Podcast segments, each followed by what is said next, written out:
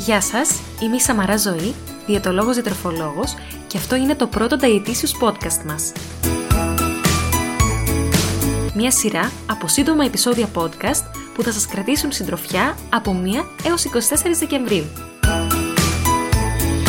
Επειδή τα Χριστούγεννα είναι η αγαπημένη μου γιορτή, αποφάσισα να περάσουμε αυτές τις εικοσιτέσσερις ημέρες μαζί, μιλώντας για το αγαπημένο μου θέμα, δηλαδή για τη διατροφή. Ελπίζω να τα βρείτε ενδιαφέροντα. Γεια σας και καλώς ήρθατε σε ένα ακόμη επεισόδιο του Dietitious Podcast μας. Μιας και οι μέρες που πλησιάζουν, εκτός από φαγητό και γλυκό, είναι σίγουρο πως θα περιλαμβάνουν και αρκετό αλκοόλ, νομίζω πως είναι απαραίτητο ένα επεισόδιο podcast μας να αφιερωθεί στο αλκοόλ. Τι είναι λοιπόν το αλκοόλ? Το αλκοόλ είναι χημικά η εθανόλη ή αλλιώς εθιλική αλκοόλη και αλκοολούχα ποτά είναι όλα τα ποτά που περιέχουν εθανόλη. Το αλκοόλ ανήκει στην κατηγορία των κατασταλτικών και είναι στην πραγματικότητα ένα νόμιμο ναρκωτικό, που όμως η κατάχρησή του μπορεί να οδηγήσει σε προβλήματα υγείας, όπως μια απλή λιποθυμία που είναι ένα άμεσο πρόβλημα, αλλά και κάποια συγκεκριμένα νοσήματα όπως είναι ο καρκίνος. Ποιες είναι οι συστάσεις για το αλκοόλ? Οι συστάσεις για το αλκοόλ είναι μία μερίδα αλκοόλ για τις γυναίκες και δύο μερίδες αλκοόλ για τους άντρες. Τι εννοούμε όταν λέμε μία μερίδα αλκοόλ? Μία μερίδα αλκοόλ είναι ένα ποτήρι κρασί γύρω στα εκατόν είκοσι πέντε μιλιλίτρα ή τριακόσια τριάντα μιλιλίτρα μπύρας ή σαράντα μιλιλίτρα από ένα πιο βαρύ ποτό όπως είναι το whisky, η βότκα, το gin κτλ. Πόσες θερμίδες έχει το αλκοόλ? Το αλκοόλ στην πραγματικότητα είναι αρκετά ενεργειακά πυκνό. Έχει περισσότερες θερμίδες από τους υδατάνθρακες και τις πρωτεΐνες και λιγότερες θερμίδες από τα λιπαρά. Πιο συγκεκριμένα, ένα γραμμάριο εθανόλης αποδίδει επτά θερμίδες. Και για να είναι λίγο πιο σαφές, θα σας μιλήσω για τις θερμίδες ενδεικτικά των πιο συχνά καταναλυσκόμενων αλκοολούχων ποτών. Για παράδειγμα, η μπύρα έχει γύρω στις εκατόν πενήντα θερμίδες, ένα ποτήρι κρασί γύρω στις εκατόν είκοσι με εκατόν τριάντα θερμίδες, το τζιν και η βότκα έχουν γύρω στις εκατό με εκατόν δέκα θερμίδες, το ουίσκι πάλι το ίδιο, ένα λικέρ έχει γύρω στις εκατόν πενήντα θερμίδες και τώρα αν πάμε στα κοκτέιλ, τα κοκτέιλ είναι αρκετά ενεργειακά πυκνά, δηλαδή μας αποδίδουν πολλές θερμίδες. Ένα κοκτέιλ μπορεί να ξεκινήσει από εκατό και να καταλήξει να έχει τριακόσιες πενήντα με τετρακόσιες θερμίδες. Άρα καταλαβαίνετε ότι μία έξοδος για ποτό ή το να συνοδεύσουμε το φαγητό μας με ένα αλκοολούχο ποτό μπορεί να διπλασιάσει τις θερμίδες του γεύματός μας. Επίσης πρέπει να σκεφτούμε πως το αλκοόλ δεν προκαλεί κορεσμό, δηλαδή δεν μας χορταίνει.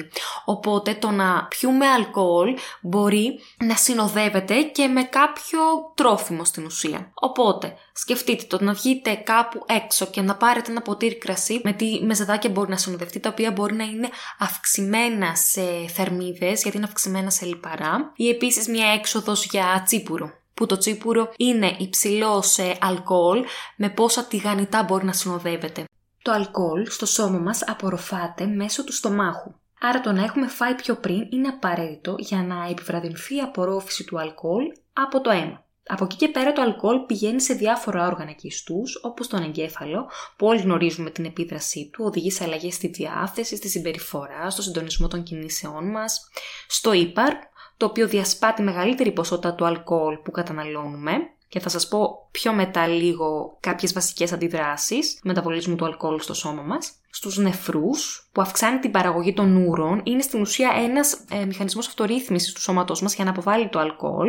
Ε, στο κυκλοφορικό σύστημα και τι μπορεί να προκαλέσει, μειώνει την αρτηριακή πίεση, μπορεί να προκαλέσει υπόταση δηλαδή, ε, η οποία μπορεί να οδηγήσει σε λιποθυμία, μειώνει τους σφυγμούς. Αυτές λοιπόν οι αρνητικές επιδράσεις που μπορεί να έχει στο σώμα μας και στα όργανα μας, μακροπρόθεσμα και η μακροπρόθεσμη υψηλή κατανάλωση αλκοόλ μπορεί να οδηγήσει σε κάποια πολύ ε, συγκεκριμένα και σοβαρά προβλήματα υγείας. Ποια μπορεί τώρα να είναι αυτά? Το αλκοόλ συνδέεται με αυξημένη πιθανότητα εμφάνισης κάποιων τύπων καρκίνου, όπως είναι ο καρκίνος του στόματος, του ισοφάγου, του φάρυγγα, του μαστού και του ύπατος, αυξημένη πιθανότητα για γαστρίτιδα και έλκος, αυξημένη αρτηριακή πίεση, η οποία μπορεί να οδηγήσει σε αυξημένο κίνδυνο για εμφάνιση οξέως εμφράγματος του μυοκαρδίου και εγκεφαλικού επεισοδίου, με τα προβλήματα στο ύπαρ που είπαμε ότι είναι το βασικό όργανο το οποίο μεταβολίζει το αλκοόλ και μπορεί να οδηγήσει σε αναπόθεση λίπους στο ύπαρ με άλλα προβλήματα όπως είναι η υπατική στεάτωση, η κύρωση του ύπατος και η αλκοολική υπατήτητα,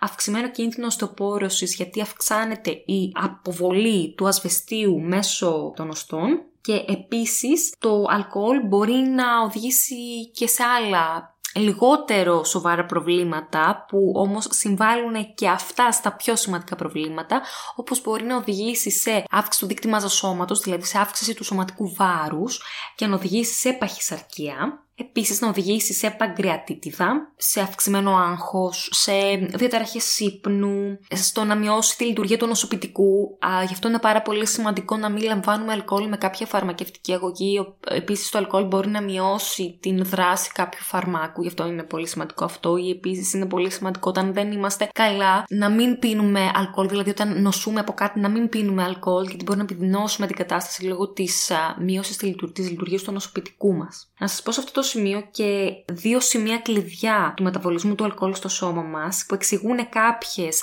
δυσάρεστες καταστάσεις που μπορεί να προκαλέσει το αλκοόλ στο σώμα μας. Το ένα είναι τα μονοπάτια στην ουσία μεταβολισμού της εθανόλης. Η εθανόλη στην ουσία οξυδώνεται από την αλκοολική αφυδρογονάση σε ακεταλδεϊδική, η ακεταλδεϊδη οξυδώνεται από την αλδεϊδική αφυδρογονάση σε οξικό οξύ. Όταν όμως πίνουμε πολύ, τι γίνεται? Παρατηρείται υπέρμετρη συσσόρευση της ακεταλδεϊδης, η οποία έχει τοξική επίδραση και τα συμπτώματα είναι τα γνωστά σε όλους μας: ναυτία, εμετός, υποθυμίες. Επίσης, η συσσόρευση της ακεταλδεϊδης θα μας δώσει και στην ουσία την επόμενη μέρα να μην είμαστε καθόλου καλά και να έχουμε τις αρνητικές επιδράσεις του αλκοόλ.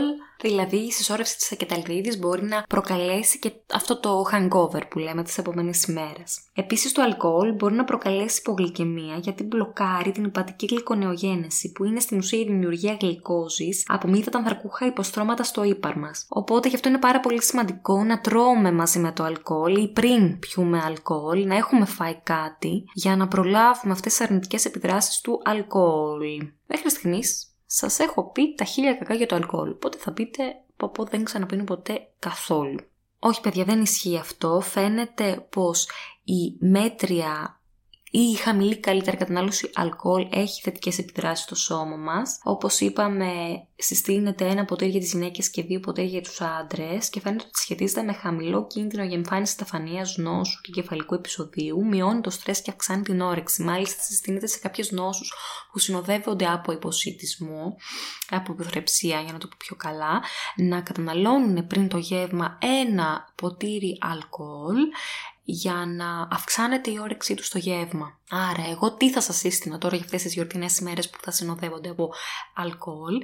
Θα σας σύστηνα να είστε φιδωλοί στην κατανάλωσή του, γιατί θα υπάρχει παντού γύρω σας, οπότε θα υπάρχουν πολλές πιθανότητες να το καταναλώσετε.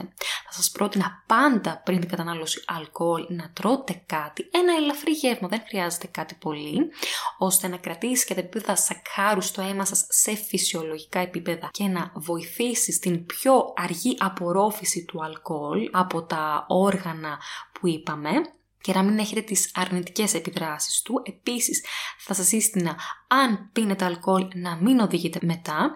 Επίσης, θα σύστηνα την αποφυγή αλκοόλ σε άτομα τα οποία λαμβάνουν κάποια συγκεκριμένη φαρμακευτική αγωγή ή σε θυλάζουσες ή εγκυμονούσες. Ε, και επίσης, θα σύστηνα να προσπαθείτε να πίνετε λίγο και πιο συχνά. Δηλαδή, είναι προτιμότερο να πίνετε ένα ποτήρι αλκοόλ και να το πίνετε μέρα παραμέρα, από το να πιείτε πέντε ποτήρια αλκοόλ μέσα σε μία ημέρα. Επίσης, θα σύστηνα να μην συνοδεύετε το αλκοόλ σας με κάποιο αναψυκτικό ή χυμό, δηλαδή να προτιμάτε να το πίνετε σκέτο ή με λίγο στημένο λεμόνι ή με λίγη σόδα, έτσι θα μειώνετε τις θερμίδες ποτού σας. Και επίσης να σας θυμίσω ότι οι όμορφες στιγμές μπορούν να υπάρχουν και χωρίς την ταυτόχρονη κατανάλωση αλκοόλ, επειδή ακούω πάρα πολύ συχνά πως αν δεν πιω αλκοόλ δεν έρχομαι σε κέφι. Δεν ισχύει αυτό, αυτό το έχετε κάπως έτσι καθιερώσει στο μυαλό σας, έτσι έχετε συνηθίσει να συμπεριφέρεστε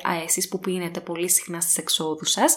Δεν ισχύει αυτό. Αν έχετε καλή παρέα και είστε με άτομα που αγαπάτε, μπορείτε να περάσετε εξίσου όμορφα και με καθόλου αλκοόλ ή με πολύ χαμηλή κατανάλωση αλκοόλ. Οπότε εύχομαι το σημερινό επεισόδιο podcast μας να σας φάνηκε βοηθητικό για αυτές τις γιορτινές ημέρες. Ελπίζω να βοήθησα να δείτε το αλκοόλ με ένα άλλο μάτι. Ε, μπορείτε να ακούτε τα podcast στο Spotify, Google Podcasts, Apple Podcasts και Simplicast και εμείς θα τα πούμε αύριο με ένα επόμενο επεισόδιο podcast μας. Γεια σας!